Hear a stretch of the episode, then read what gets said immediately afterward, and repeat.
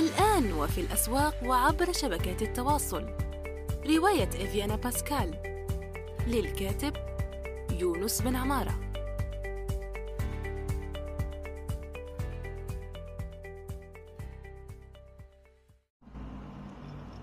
السلام عليكم ورحمة الله وبركاته في حلقة جديدة آه، من يونس توك. سوف نجيب فيها عن سؤال آخر أتاني عبر صراحة. هو طويل شوية ويقول المرسل أعذرني عن فضولي في الأخير شكرا لك. لا مشكلة في ذلك سوف أحاول الإجابة بحول الله تعالى عن أسئلتك. السؤال يقول كيف تبني سيرتك الذاتية كمترجم؟ ما هي الجهات التي تستهدف المترجمين وتطلب مترجمين؟ ما هي آليات البحث عن عمل كمترجم؟ أين تبحث إلكترونيا وواقعيا؟ كيف تبحث؟ بماذا تستعين؟ إلى آخره. وهل مهنة الترجمة مهنة مطلوبة أم لا؟ وهل الدخل المستفاد منها جيد أو لا؟ وبماذا يتأثر هذا الدخل؟ أسئلة منطقية وذكية وواقعية نشكرك عليها. سوف نقسم هذه هذه الأسئلة إلى مقاطع وسوف نجيب عنها واحدا واحدا. آه، المشكل أن كل مقطع يتطلب حلقة لوحده لذلك سوف أكون مختصرا جدا أو أحاول الإجابة على امتداد حلقات. كيف تبني سيرتك الذاتية كمترجم؟ السؤال أول وهلة فهمت منه أنه كيف تبني سيرتك الذاتية عموما؟ مع أي أدوات أو أي وذهب بالي إلى الشبكة الاجتماعية للمهنيين المحترفين LinkedIn؟ لكن فهمت منه بين السطور شيء آخر سيرتك الذاتية كمترجم يعني كيف تبني ال portfolio تبعك؟ كيف تبني محفظة الأعمال الخاصة بك؟ ومن هنا سوف نجيب على كل حال على النوعين من الأسئلة. كيف تبني سيرتك الذاتية كمترجم؟ إما أن تنزل قالب جاهز من الإنترنت أو تستعمل ال LinkedIn وهو يتيح لك فيما بعد آه، تنزيل السيرة الذاتية أو غيره مثل بيت كوم أو آه، بعض المواقع التي للبحث عن الأعمال التي تتيح لك تنزيل السيرة الذاتية. وهناك آه، في الويب العربي موقع ممتاز جدا اسمه سيرة. سوف أضع روابط كل المواقع التي يتحدث عنها هنا. يتيح لك بناء سيرة احترافية ممتازة وهي تكفي للمراسلة آه، المراسلات الخاصة بك. لكن النوع الآخر من السؤال أو ما بين السطور كيف تبني سيرتك الذاتية كمترجم مقصود بها ال portfolio؟ أي محفظة الأعمال؟ فهو أولا يجب علينا قبل أن نبدأ نبني محفظة الأعمال هو أن نحدد الخيار نحدد الهدف نحدد ماذا نريد أن نترجم. سوف نتكلم آه، لأن أنواع الترجمة كثيرة وأنا لا أحيط بها كلها جميعا تماما. لذا سوف نتكلم عن آه، الخبرة التي آه، أمتلكها في النوعين المذكورين التقنية والأدبية.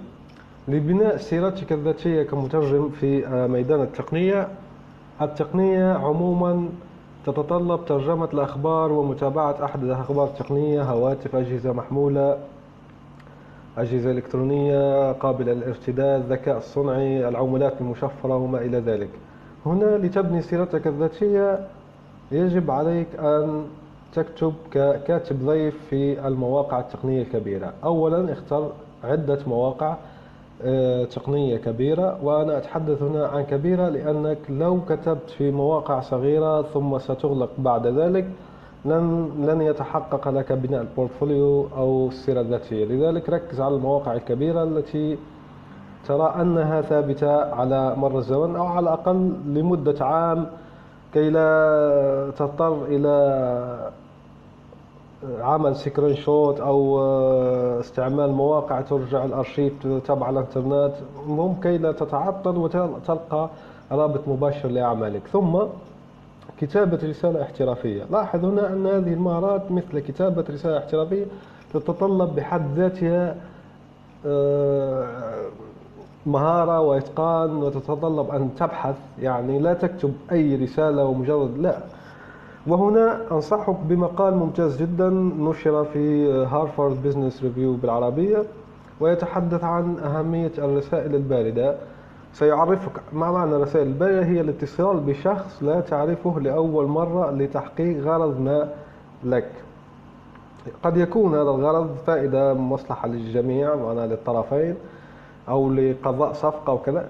لكن المهم هنا أن الرسائل الباردة هي لشخص أو هيئة أو جهة لا تعرفها ولديها قواعد. اقرأ المقال جيدا جدا وسوف تستفيد بإذن الله. أيضا أكاديمية حاسوب نشرت مقال مهم في موضوع كتابة الرسائل للعملاء وسوف أضع الرابطين لأن تحدثت عنه في مدونتي الشخصية عن كيفية جلب العملاء وهي طريقة مجربة وسوف أضع أيضا الرابط الخاص آه، بتدوينتي في هذا الموضوع. إذا السيرة الذاتية كمترجم تقني هي أن تكتب ككاتب ضيف تتصل بالمواقع التقنية وتحاول على الأقل تقدير أن تنشر أربعة خمسة مقالات من ترجمتك في هذه المواقع ككاتب ضيف. وطبعا السلبية هنا الوحيدة هي المجانية لأنك تكتب تكتب لهم مجانا وأنت تستفيد فقط من السمعة الخاصة بهم ولكي تضعها في سيرتك الذاتية أو تريها لعملائك القادمين. أما بناء سيرتك الذاتية كمترجم أدبي وهذا الشيء الثاني الذي سوف نتحدث عنه. هنا آه، يبدو أن سوف نجيب فقط عن المقطع الأول في هذه الحلقة كيف تبني سيرتك الذاتية كمترجم. لذلك لا بأس سوف نجيب عن آه، الأجزاء الأخرى من السؤال في الحلقات القادمة بإذن الله. كيف تبني سيرتك الذاتية كمترجم؟ وهنا نضيف لها أدبي. الطريقة التي أعرفها والتي نجحت مع بعض المترجمين الذين أعرفهم هو بناء مدونة مجانية. افتح مدونة في بلوجر أو ووردبريس أو غيرها واختر عدة أعمال مهمة تكون منتشرة مثلا قصة قصيرة مثلا آه، فصلين من رواية مثلا قصيدة شعر مثلا شيء من هذا القبيل أي شيء أدبي. وترجمه حاول أن تضع كل جهدك هناك حاول أن تتصل ببعض المترجمين المحترفين لكي يلقوا نظرة أو إذا لديك أستاذ أو غير ذلك حاول أن تتقنها أقصى ما يكون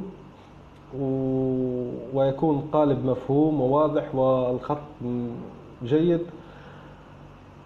آه، كيفية فتح Blogger أو WordPress سهلة. سوف نضع أيضا روابط أو يمكنك البحث عن لأن هذا موضوع مشهور معناها كيف تبني مدونة في البلوجر والوردبريس ابحث عن الموضوع سوف تجدها بكثرة. بعد الفتح حاول أن تقدم على الأقل آه، عشرة قصص قصيرة أو عشرة مقالات مهمة أو آه، عشرة أعمال من آه، الترجمة. بعد ذلك سوف تراسل الجهات التي تستهدف المترجمين تطلب مترجمين وهنا هذا هو المقطع الثاني من السؤال وسوف نتحدث عنه فيما بعد. الآن أجبنا عن سؤال كيف تبني سيرتك الذاتية كمترجم؟ تقني وأدبي. وأكيد أهم شيء في في ميدان الترجمة في بعد أن تبني نفسك وتدرب نفسك هو إيجاد العملاء للانطلاق في العمل. أكيد هذا موضوع مهم جدا لكن يجب أن تركز قبل أن تتصل بالعملاء أن تصل إلى مرحلة مقبول إلى لا بأس به إلى جيد. لأنك لو اتصلت بالعملاء قبل أن تصبح محترفا جيدا أو على الأقل مقبول فسوف يعود عليك ذلك بضرر أكثر من النفع وهنا يجب علينا نقطتين مهمتين وهما أولا ألا نتسرع عملية ليست سهلة وليست بسيطة ويجب ألا نتسرع فيها ولا نستعجل. والشيء الثاني هو أنه قد تجد إنسان مقبول وإنسان جيد فعلا في الترجمة لكن الشكوك تتهاوشه وتتناوشه من جميع النواحي. وهذا يخليه يكبح نفسه عن تقديم الأعمال. هناك من لديهم أصلا مشكلة مع التسويق وأنا لا أبيع نفسي وكذا. وهو فاهم أن قضية آه، اتصال بالرسائل الباردة للعملاء أنك تبيع نفسك وما إلى أنا أفهم أنا أتحدث الآن أفكر بصوت عالي. معناها كان ناس وهل يعقل أن يفكر؟ نعم كان بعض المترجمين يفكرون بهذه الطريقة لكن نحن هنا نتحدث بصوت عالي لكي نعالج هذه المشكلة. سوف نتحدث عنها في وقت لاحق. الآن حاليا جاوبنا عن آه، الجزء الأول من السؤال كيف تبني سيرتك الذاتية كمترجم بين قوسين تقني وأدبي؟ سوف نجيب على باقي الأسئلة في الحلقات القادمة بإذن الله. تابعونا وشكرا لمن أرسل السؤال. شكرا جدا. سلام. الآن وفي الأسواق وعبر شبكات التواصل. رواية إفيانا باسكال. للكاتب يونس بن عمارة.